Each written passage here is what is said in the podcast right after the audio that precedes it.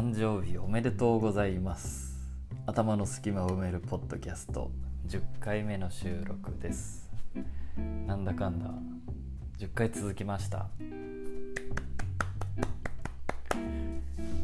なんで人はこの区切りのタイミングに何か特別なものを感じるんでしょうね。十進法という数の数え方をあの現代社会は導入してますが10とか100とかね。何でしょうね。なんかこの位が変わるとか桁が変わるっていうことに対してすごい人間って気持ちが動かされませんか？やっぱり4周年とか言われるより10周年の方がなんか気持ち動きますよね。年数で言ったら10周年より13周年の方がすごいはずなのに13周年より10周年の方がいい感じがしますね。何でしょうこれは。人間の不思議な性質ですね。ということで今日もいろいろおしゃべりをしていきたいなと思います。あのいろんな人に話聞いてたら意外とこれ寝落ちじゃない時に聞いてる人もいてというかねすごいバラバラだったんですよ。あの朝通勤通学の途中に聞いている人もいれば、えー、お昼あのお家で聞いてる人もいて、えー、と思ったら仕事中とか作業中に聞いてる人もいてと思えば寝落ち寝る時に聞いてそのままあの寝落ちに使う人もいて。なのでねこれはもうどこのあのどの状況の人に向けて声を届けたらいいのかなと考えたんですが考えたといっても2秒ぐらいなんですけどあの、まあ、結局喋りたいことを喋りたいように喋ればいいのかなという結論に至りまして2秒ぐらいなんですけどね考えたのは。なので、えー、これまで通りいきたいと思います。台風14号が発生しまして台風14号名前がチャンホン。チャンホンというあの台風の名前って誰がつけるんでしたっけ？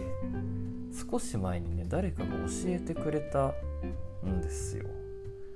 忘れちゃった。台風の名付けを。えー、台風の名前は誰がどうやって決めるのっていう記事がありまして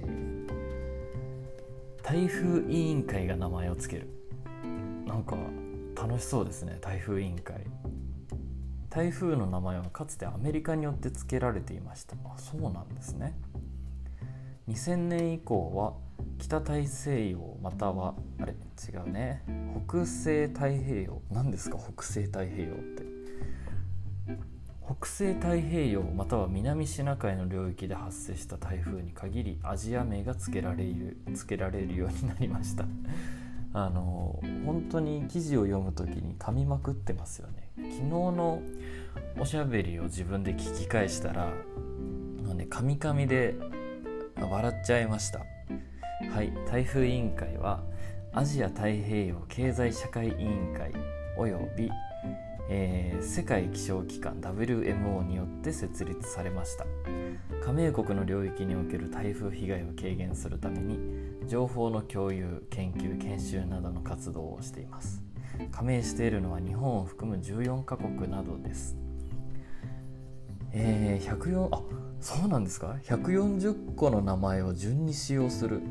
台風が発生するたびに名前を考えて付けているわけではありません。なんと。台風委員会の加盟国などが持ち寄った140個の名前を1から140番のリストにして順番にローテーションするというルールがあります。先頭は2000年の台風第1号のダムレイです。へえそうだったんですね。台風が発生したらダムレイから順に2番目のハイクイ3番目のキロギ4番目のインニョンと続き140番のサオラーの後は先頭のダムレイに戻ります。台風の年間発生回数はえー、平均25.6個のため約5年をかけて140個の名前が一巡する計算です。知らなかった。そうなんですねこれ。台風が発生するたびにみんなでワイワイお菓子でも食べながら決めてるんだと思ってました。なんと決まってたんですね。ってことは今回のチャンホンは番目なんだろう。きっとどっかに一覧が載ってますよね。台風名前一覧。140個を繰り返してるんですね。えー、ありました。あ気象庁のウェブサイトに載ってますね。140個全部。あちょっとこれは白い。記事の続きを読んでから140個の名前を紹介したいと思います。今日はこれだけで1時間喋ってしまうんじゃないでしょうか。えー、記事に戻ります。名前を付ける目的がある。台風委員会が台風の名前に共通のアジア名を付けているのにはいくつかの目的があります。一つはアジア各国地域との連携を強化することです。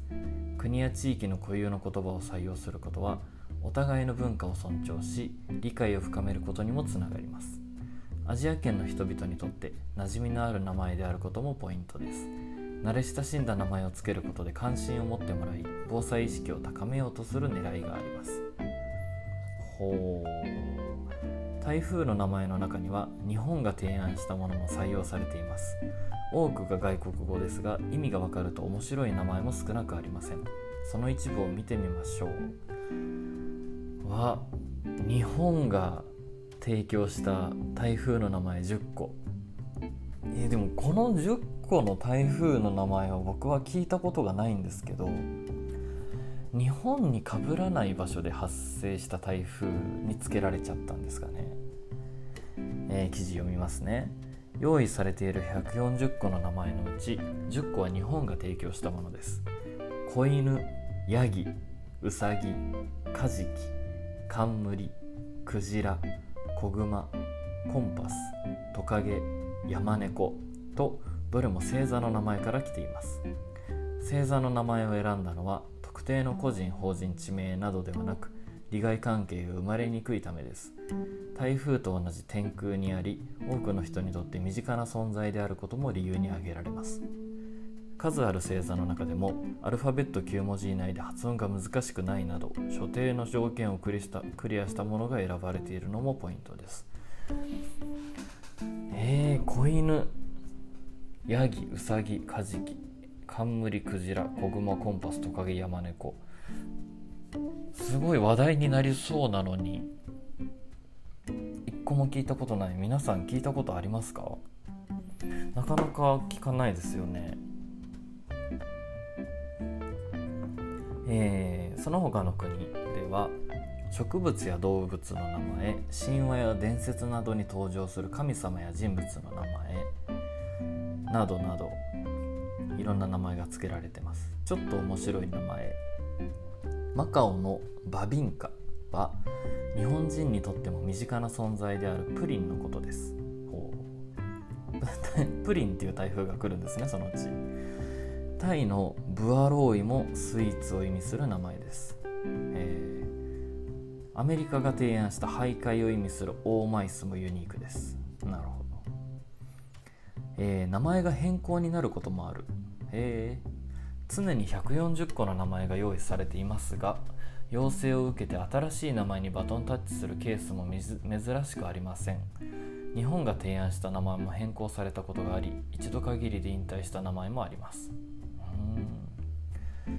甚大な災害をもたらした台風の場合。あなるほど。特別に名前が付くものもあるんですね。通常は台風委員会が決めた140個の名前を繰り返し使用しますが名前が変更される場合もあります。たくさんの人を危険にさらすような大規模な災害を招いた台風の名前は台風委員会の加盟国や地域の要請を受けて使えないようになることがあるのです。しかし名前が使えなくなか名前が使えなくなったからといって用意されている140個の名前が139個に減るわけではありません。新しい名前を提案して140個の名前候補をキープすることになっています、うん、これまでに使用できなくなった名前。あすごいですね。2000年以降で見ても変更された名前は40個以上もあるそうです。1年間に23個のペースですね。この記事自体があの2000今年の7月結構新しい記事ですね。日本が提案した名前もいくつか変更になっています。以前はワシという名前がありましたがフィリピンに甚大な被害をもたらしたことからハトに変更されました。しかしハトの名前が使われたのは一度限りです。2017年8月に香港に上陸して139人が亡くなったことを受けてさらに山猫に変更されました。同年12月に発生した天秤も被害が大きく子犬が公認になっています。へえ近年日本に大きな被害をもたらした台風はうんうん。大きい台風多いですもんね最近。2019年の台風19号ハギビス。これはフィリピンが提案した名前で素早いという意味。ほうこれもだから多分名前はもうハギビスはこの年の台風19号の名前で新しい名前に変わるんでしょうね。次から。でもう一個は2018年台風21号チェービー。そっか日本のニュースだと台風を名前で呼ばないですもんね。台風21号とかねあんまり台風チェービーがとか言わないですもんね。だからか。いやでも子犬とかだったら注目浴びそうなのに。おこれ僕も前疑問に思ったことがあるんですけどアメリカのハリケーンと台風の違いはや確かに同じですよね。見た目。何が違うんでしょうか。台風と比較されることが多いのがアメリカなどで猛威を振るうことで知られるハリケーンです。発生場所や名前の付け方などに違いがありますが熱帯低気圧であることなど共通点もたくさんあります。うん。その1発生場所が違う。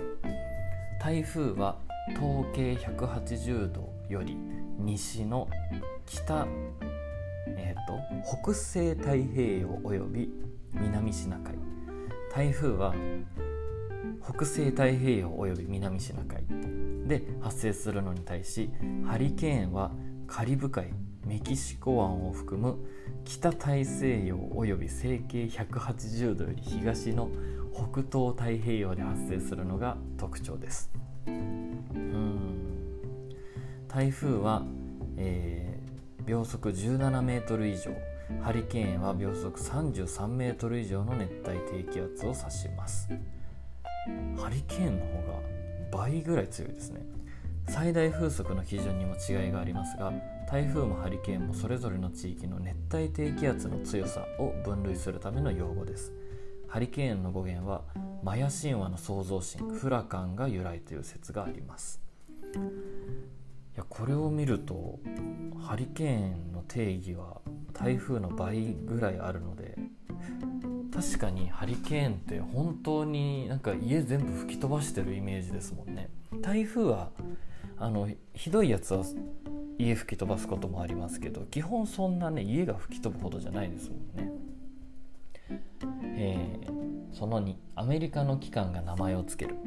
ハリケーンは発生した場所によって名前を付ける期間が異なります。へえ大西洋北部および太平洋北東部は NHC アメリカ海洋大気局国立ハリケーンセンター。太平洋北中部は CPHC アメリカ海兵大気局中部太平洋ハリケーンセンターが命名するそうです。あハリケーンも名前をリスト化してローテーションしてるらしいです。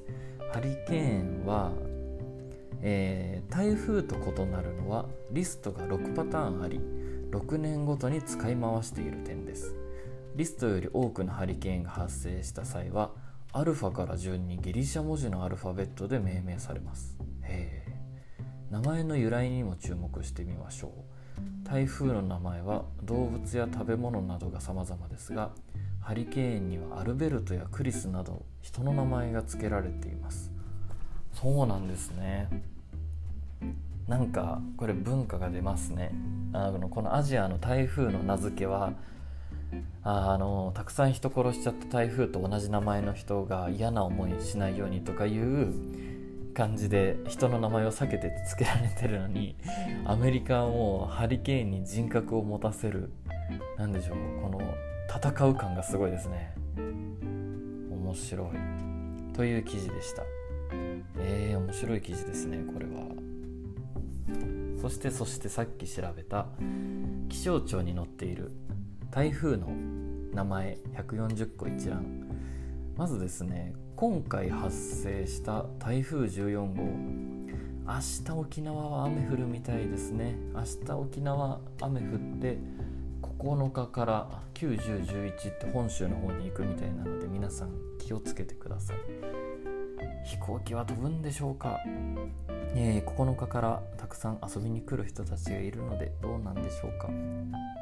はい台風のアジア名と意味、さっきお話しした1つ目のダムレイに始まりあ日本の子犬は5番目にありますね。チャンホンチャンホン。もうすぐ沖縄をかすっていくチャンホンはどこにあるんでしょうか。あった。えー、76番目です。なんと76番目今発生している台風台風14号 ,14 号がチャンホン。木の名前ラオスの木の名前らしいんですけどこのチャンホンの1個前の台風がクジラでした。そっか日本で発生した台風13号はあれ？なんて名前でした？まさかこんなに台風の名前をワクワク調べる日が。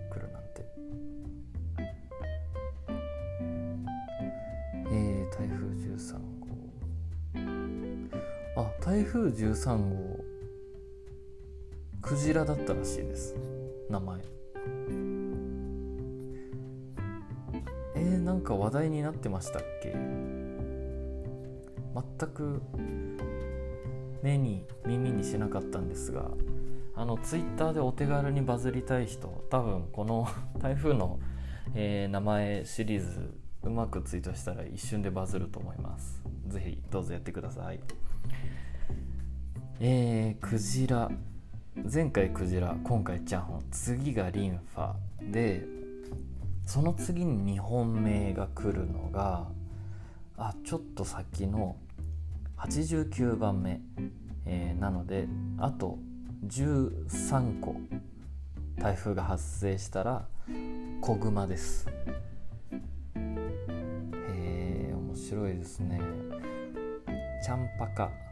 チャンパーニパルタックチャンスーミンドゥルコンパスライチャバアイレいろんないろんな名前がありますね。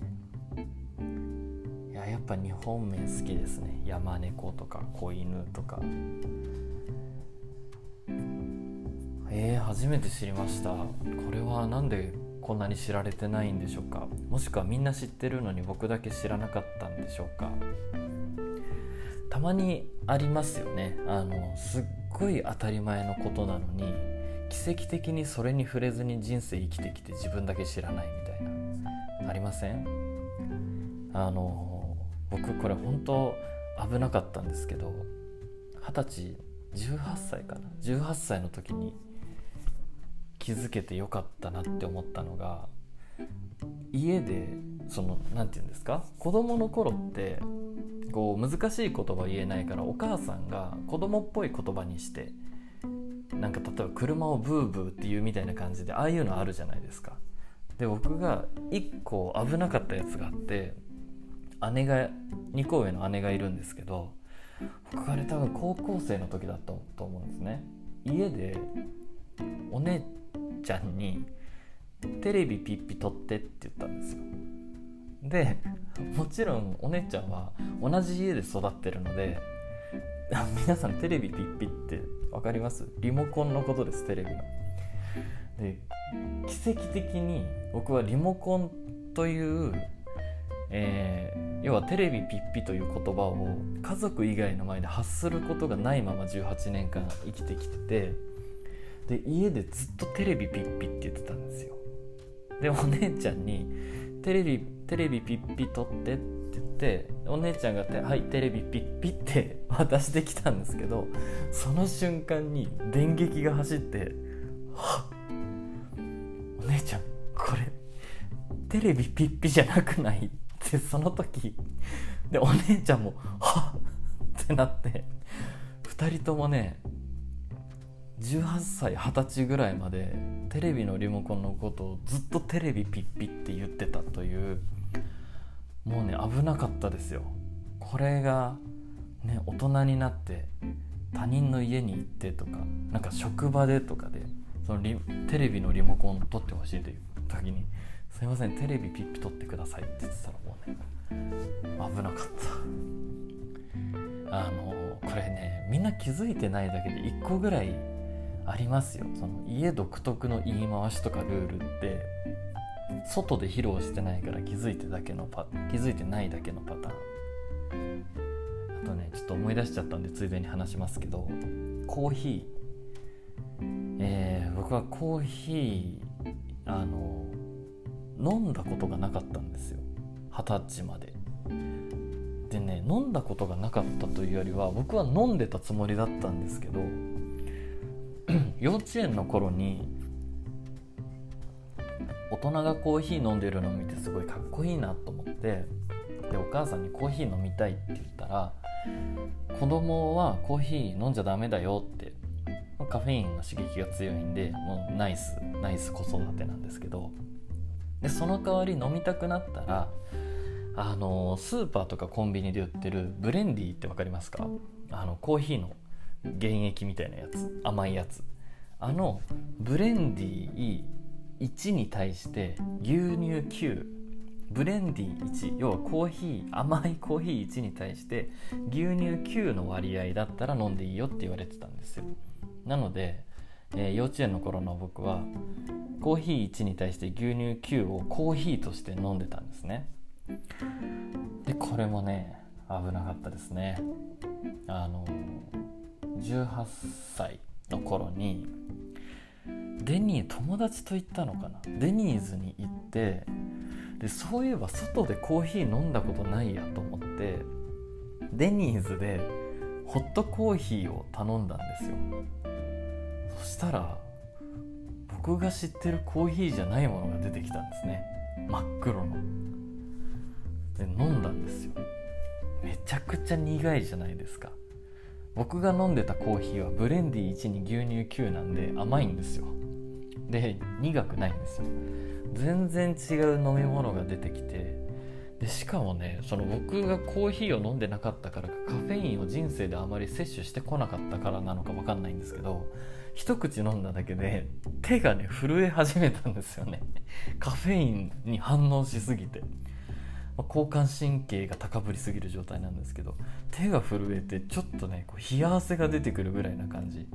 で心臓が ドクドクし始めてなんだこのすごい飲み物はみたいな。でねそこでこれがコーヒーだと。世間で言われるコーヒーはこっちだとこっち側だったんだみんなって気づいたんですよ。僕はあっち側の人間だったんですね。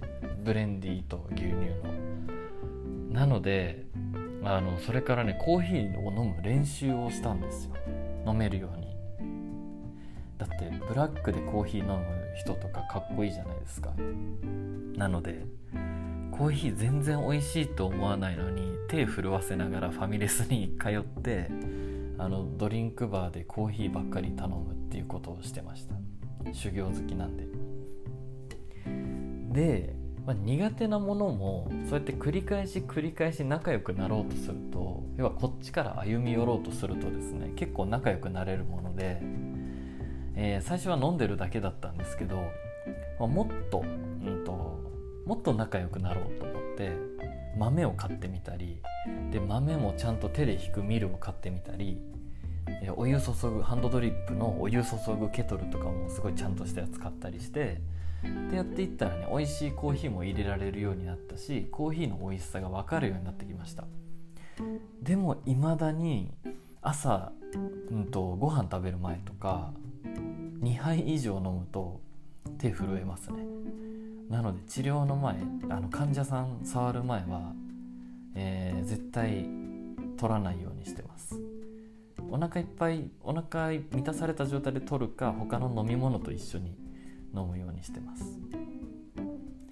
あでもねあのそのコーヒーと仲良くなろうとして毎日のようにスタバやファミレスに当時通ったりで未だにスタバはたくさん行ってコーヒー頼むんですよ。なのでねちょっとコーヒーがすごい大好きで得意な人だと思われてしまうこともあってたまにコーヒー関連のものをプレゼントしてもらえるんですけどすごい嬉しいですし無駄にはしてないんですよ。あの飲むので。だけどできればベビースターラーメンの方がいいです。はい。あのベビースターラーメンが大好きなんでよろしくお願いします。もうどんどん台風の話はどっか行っちゃってもう関係ない話でいきますけどベビースターラーメン。あのお菓子をねちっちゃい頃から食べたいと思ったことがないんですよほとんど、まゼロではないと思うんですけど子供の頃からお菓子とかケーキとかをあんまりね食べたいと思ったことがないんですね。でまあね親の育て方が良かったんですね。本当に。で大人になってから気づいたのはあのお菓子はそんなに好きじゃないけどベビースターラーメンが異常に好きだってことに気づきまして。あのね一番シンプルなチキン味です。コンビニとかスーパーとかどこにでも売ってるやつ。でできればあの細かいやつじゃなくて最近いろんなパターンが売ってて丸くギュッて固めてあるやつとか一口サイズにねあのギュッてやってるやつがあるんですよ。あれとかねおっきいやつ。太麺。ベビースターラーメンの太麺。どでかいベビースターラーメン。なんて書いてあるんですけど。あれもいいですよね。ちなみに一番好きなのはあの太いやつです。平べったくて太いでっかいやつ。あれね最高ですよね。でねなんでそれが好きなのかって考えたらですねベビースターラーメン好きなんですけど飲み込みたいと思ったことはないんですよ。あの分かります？これ。ベビースターラーメンを買って袋を開けて噛むところまでは好きなんですけど飲み込みたいとは思わないんですよね。なので理想は噛んで全部捨てたい。っていう あのあんまりこれは理解してもらえないんですけど理想はあのでっかいベビースターラーメンを口いっぱいに含んでバリバリバリバリ噛んで全部捨てるが理想です。でもなんかそれは汚いしもったいない感じがするんでしょうがなく飲み込んでます。ベビースターラーメン。なんかそなんでしょうねこのただ噛みたい。そしてあの味を味わいたい。だけど飲み込みたくはないっていう不思議なね。他の食べ物でそんなことないんですよ。ベビースターラーメンだけ噛みたいけど飲み込みたくないっていう現象が起きますね。あちょうど昨日あの軽くドン引きされたやつが別であってでもねこれは分かる人もいると思うんですよ。ルートビアって飲み物知ってますか？沖縄の A&W エンダーと略されるハンバーガー屋さんがあるんですけどそこの名物の飲み物で簡単に言うとハーブとか漢方みたいなものが入ってるコーラです。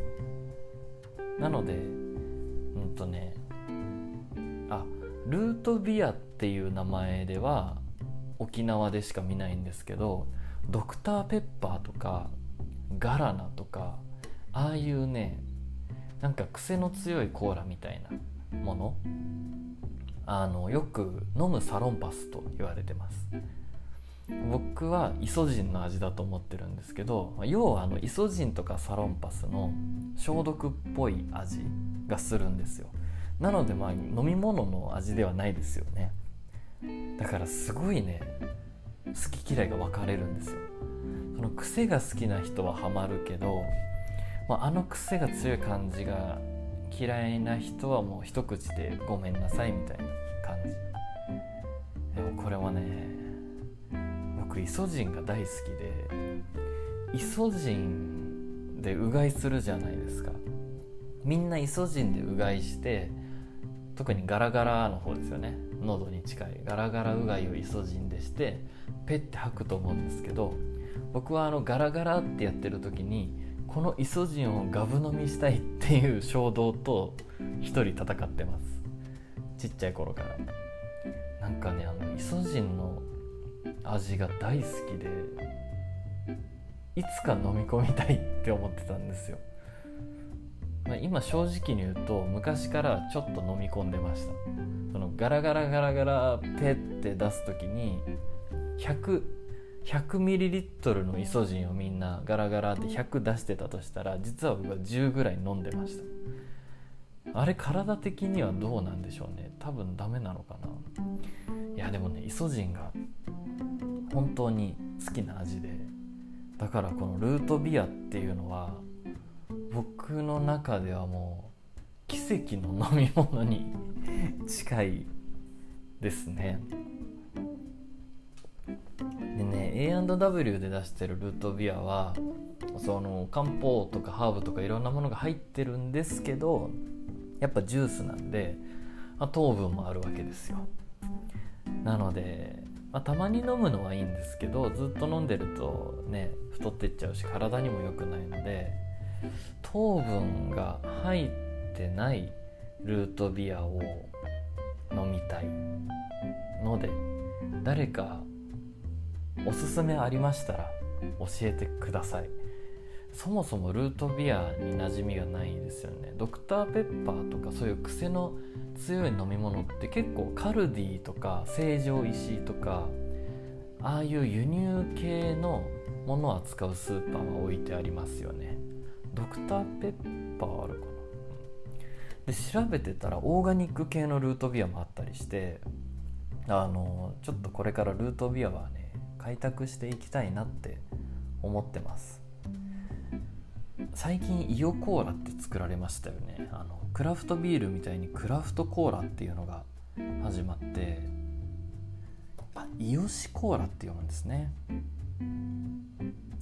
あのコーラ好きな日本人がですねイオシコーラというオリジナルのクラフトコーラを作りまして僕はもうこの人はカリスマ的存在にこれからなっていくんじゃないのかなと思ってるんですが、えー、今イオシコーラのウェブサイトを開きました。伊藤良太郎さん。うん。下落合。わ下落合にあるんですね東京の。舗での販売だけかと思っていたらオンラインでも買えるんでしょうか？あオンラインでも買えますね。イオシコーラのリンク貼っておきますね。うんうん。あオンラインストア？あった。イオシコーラクラフトコーラ専門店です。うん。どんな味か全然想像がつかないんですけど100年前のレシピを元にした漢方由来のクラフトコーラの魔法のシロップです。ほう。あなるほど。コーラの原液みたいなものが売っていてそれを炭酸で割るんですね。ああこれはすごく美味しそうですね。ウイスキーに垂らしたりビールで割っても大変美味しいです。わあすごい。720ml のシロップ L サイズが、えー、税込みで6900円 720ml 720ml6900 円って聞くと高そうに聞こえますが、えー、魔法のシロップ1対炭酸水3の割合で割ると書いてあるので、仮にですよ。ちょっと多めに。500ミリ。いや分かりやすく400ミリリットル。1杯400ミリリットルだとしたら100ミリリットルが、えー、この魔法のシロップということになるので100 7杯ちょっと分。って考えたら1杯あたり割り算ができない。ちょっと待ってください。6杯ちょっと。6杯ちょっと。iPad の電卓はどこにあるんでしょうか。iPhone でもそうですけどたまに電卓ってどこにあるのかわからなくなりません。あった。はい。そのね電卓探してる間に多分割り算したら終わってたんですけど。えっ、と。何何の計算するんでしたっけ？720ml の算数の授業が始まりますね。720ml の魔法のシロップを、えー、400ml のコーラを作るために1回あたり 100ml 使用します。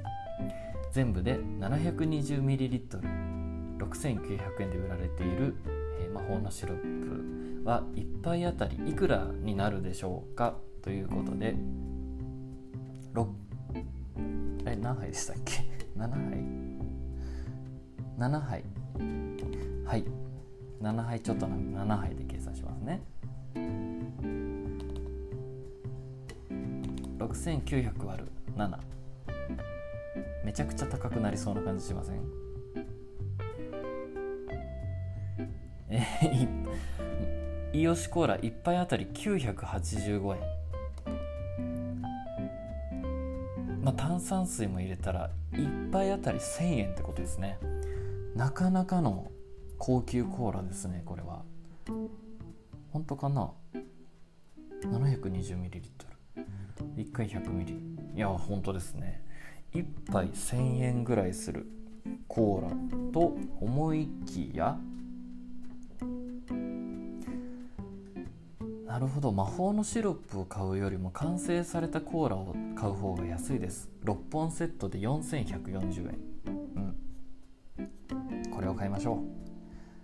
えー、いいですね。イオシコーラ。イオシクラフトコーラ。100年前のオリジナルコーラレシピをベースにコーラの実カルダモンナツメグなど15種類のスパイスを調合。世界で唯一のクラフトコーラですと。ちょっと飲みたいですね。飲みましょう。いつか東京に行った時に飲もうかなお店で。はい。ということでですね今日はなんだかいろんな話が台風の話に始まりつらつらつらとねいろんな話が続いてこんなところに来ております。えー、今日明日雨が降っちゃうので今日中に海に入りたいなと思ったんですが風がめちゃくちゃ強いので風が強い日はね波が高くてシュノーケールがあんまねできないんですね。やろうと思えば気合でできるんですけど僕がね波に酔っちゃうんですよ。三半規管が激弱なので。なのでねちょっと海の状態を見て入るかどうかは判断したいなと思います。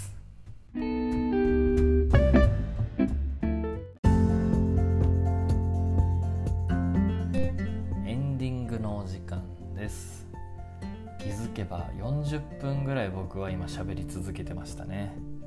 台風の話に始まりベビースターラーメンやらコーヒーやらテレビピッピやらコーラやらね。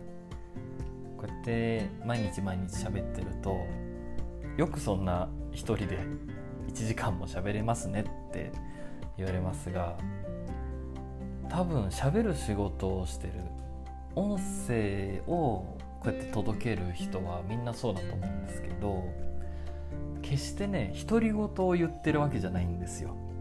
独り言を言おうとすると何て言うんですか？多分もっと感情が出ないはずです。僕は独り言を喋ってるわけじゃなくてこれをねやっぱ聞いてくれてる人の顔を浮かべながらあの聞いてくれてる誰か一人に向かって喋ってる感じです。多分喋る仕事をしてる人はみんなそうなんじゃないかなと思ってますが。なので毎回毎回頭に思い浮かべる人はね違いますね。あしかもその漠然とした人じゃなくて僕が知ってる人の中の誰々さんを明確にイメージして喋ってます。だから多分ね聞く人によってはあのこの回によってあ今日もしかしてこれ私に向かって喋ってますっていう回があると思うんですけどそれはね正解です。その通り。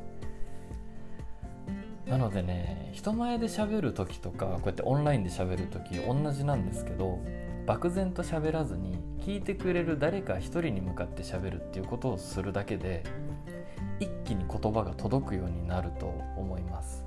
話が上手くなるっていうよりはなんかね話が上手い必要ってないですよね。下手でも届けば OK あの英語苦手だけどめちゃくちゃコミュニケーション取れる人ってもう明確じゃないですか。私はあなたと仲良くなりたいとか私はあなたのことが好きだっていう気持ちの方が先に伝わってくるから英語が下手だったとしても全然あの通じ合っちゃう。逆に英語すっごい上手くても気持ちがあの個人に向いてない人って伝わらないんですよね。上手にしゃべるうまくしゃべるけどなんかこう自分の頭の中で喋ってるなみたいな人っているじゃないですか多分。そういうのはねやっぱ伝わらないんですよ。なのでいつも誰かの顔を思い浮かべながら喋ってます。人前で喋る機会があったら是非参考にしてみてください。こうやって目の前に相手がいない時は頭に浮かべた誰か一人だけど目の前にたくさん人がいる時は客席に座ってる誰か一人に向かって喋る感じです。あそうだリクエストが来てた話し方についてのお話もしましょう。明日できたらやろうかな。明日ね本当に一日中雨らしいので5時間ぐらい撮ってみますか。さすがに無理かな。まあいける長さで撮ります。あとダイエットの話もしたいですね。あと2キロ痩せたい人とかねいますよね。なんか100キロの人が70キロになるのって簡単ですけど50キロの人が45キロになるのってね結構大変だったり。でもっと言うと45キロの人が42キロになるのもっと大変だったりするんですよね。なのでそんな話もゆくゆくしていこうかなと思います。ということで今日も最後まで聞いていただいてありがとうございました。また明日。